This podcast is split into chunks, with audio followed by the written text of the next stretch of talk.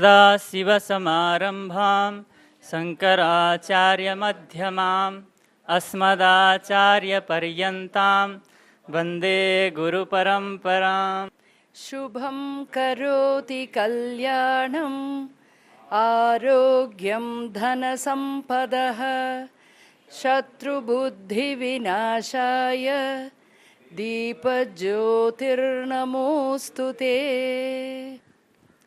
परम पूज्य मान्य मान्य श्रोत्रीय ब्रह्मनिष्ठ, समस्त शास्त्रु पारावारिण, औपनिषद ब्रह्मात्म विज्ञान परिपूर्ण, अर्थतो अपि स्वनामधन्य तेजोमयानंद स्वामीन। यत् महते ब्रह्म तेजसे जीव ब्रह्मानुसंधात्रे यतिपतये, नमस्ते नमस्ते नमस्ते। एवं भूतः अस्माकं गुरवः।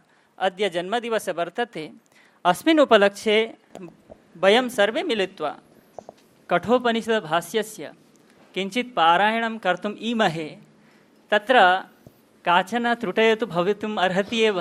यद् दशमासपूर्वं यावत् केचन अत्र कख गघ इत्यस्मात् आरभ्य अद्य ते अत्र उपविश्य भाष्यस्य पारायणं कर्तुम् इहे।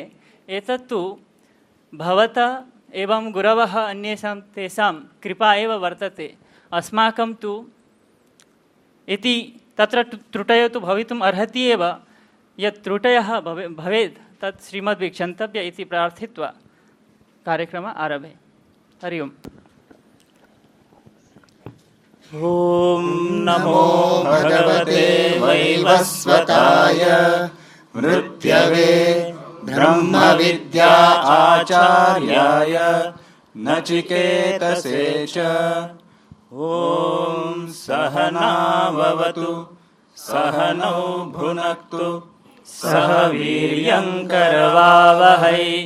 तेजस्विनावधीतमस्तु मा विद्विषावहैः। ॐ शान्तिः शान्तिः शान्तिः सः नौ। आवाम् अवतु पालयतु। विद्यास्वरूपप्रकाशनेन कः? सः एव परमेश्वरः। उपनिषत् प्रकाशितः। किञ्च?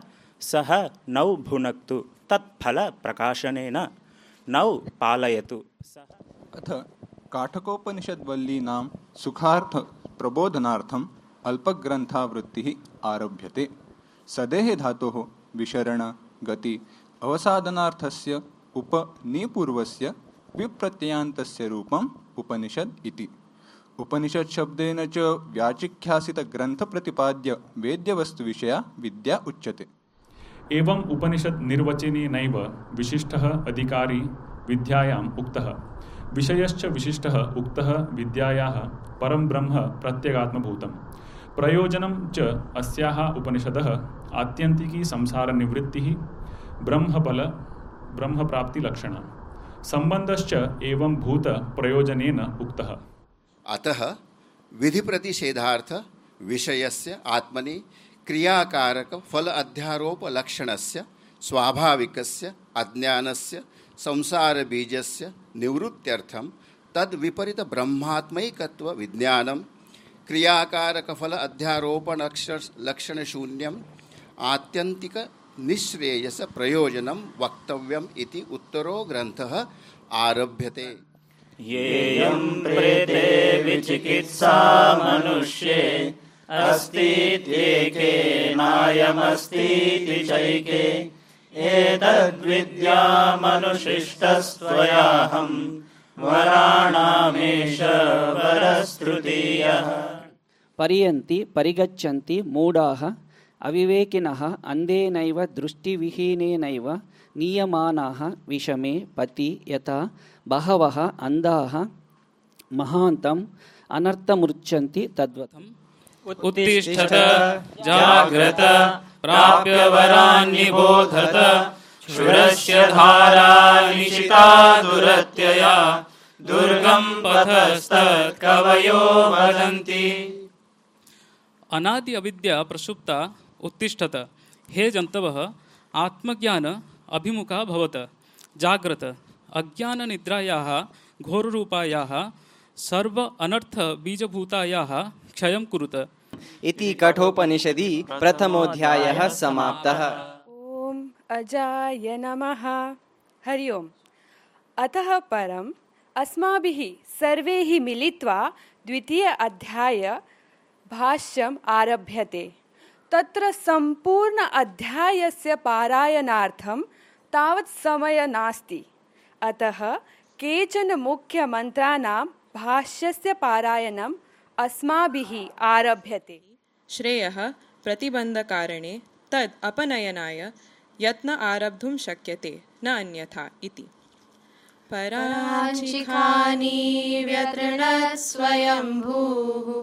तस्मात् परां पश्यति नान्तरात्मन्।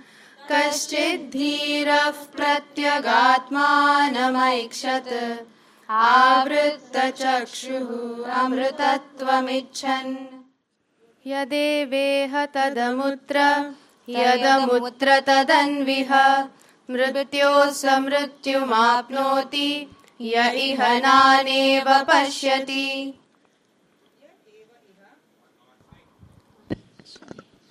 यदेव इह कार्यकरण उपाधि समन्वितं संसारधर्मवत् अवभासनम् अविवेकिनां तदेव स्वात्मस्थम्, अमुत्र नित्यविज्ञानघनस्वभावं सर्वसंसारधर्मवर्जितं ब्रह्म।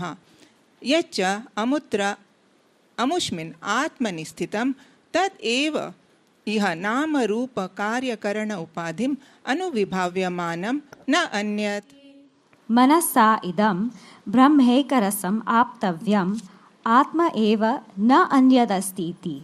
आप्ते च नानात्व प्रत्युपस्थापिकायाः अविद्यायाः निवृत्तत्वात् इह ब्रह्मणि नाना न अस्ति। किञ्चननुमात्रमपि। संसर्गिणी विपरीतबुद्धि अध्यासनिमित्तात् दोषवत् विभाव्यन्ते। न तद्दोषैः तेषां लेपः विपरीतबुद्धि अध्यासबाह्याः हि ते यतः एवं तदेव ब्रह्म भाति च विभाति च। कार्यगतेन विविधेन भासा तस्य ब्रह्मणः भारूपत्वं स्वतः अवगम्यते। न हि स्वतः अविद्यमानं भासनम् अन्यस्य कर्तुं शक्यम्।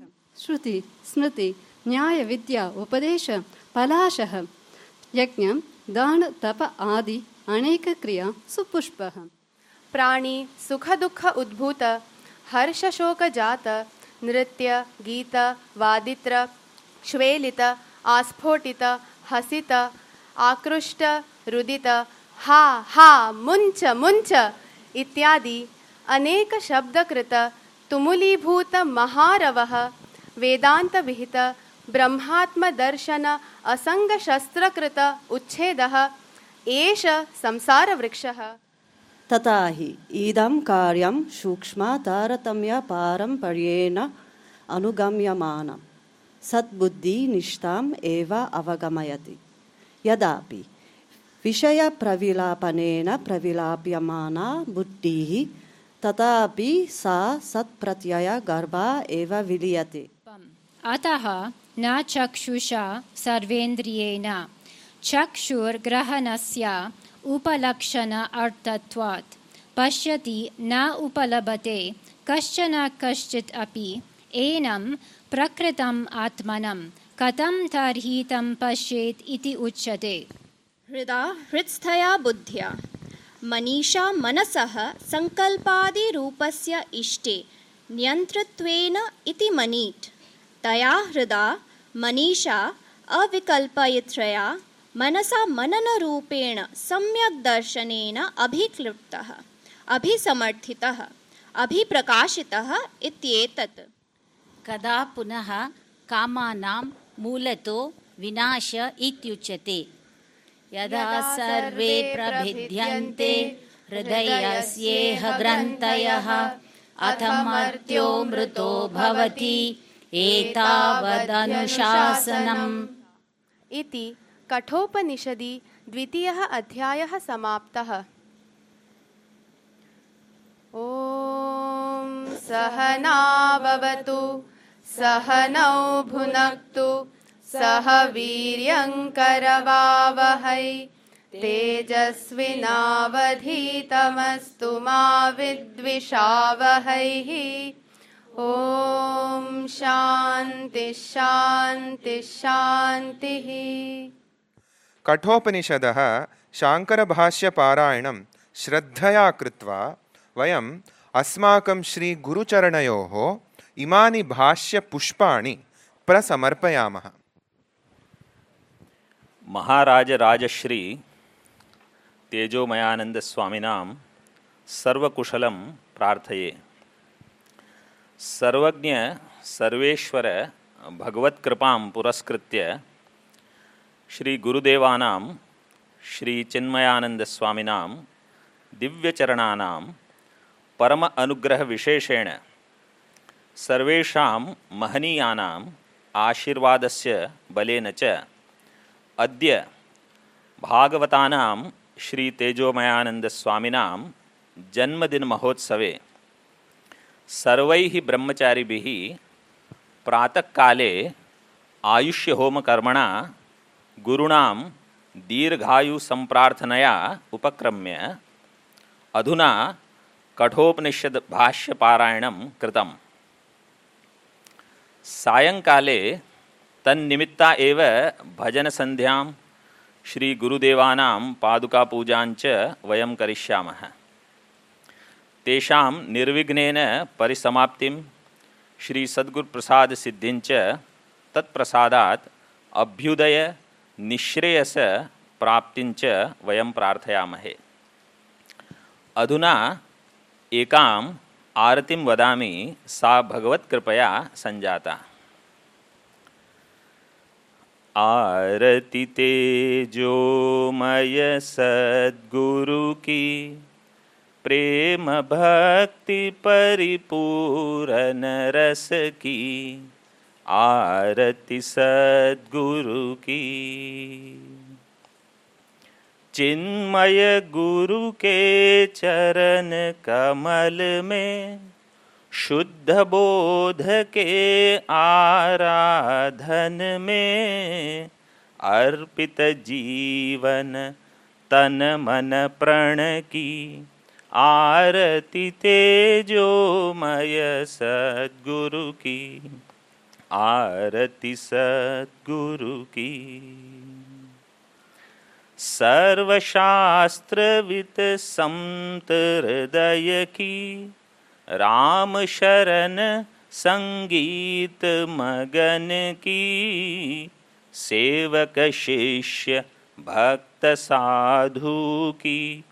आरती तेजोमय सद्गुरु की आरती सद्गुरु की। गंगोपनिषद निर्माता की। चिन्मय विभूति सुविधाता की।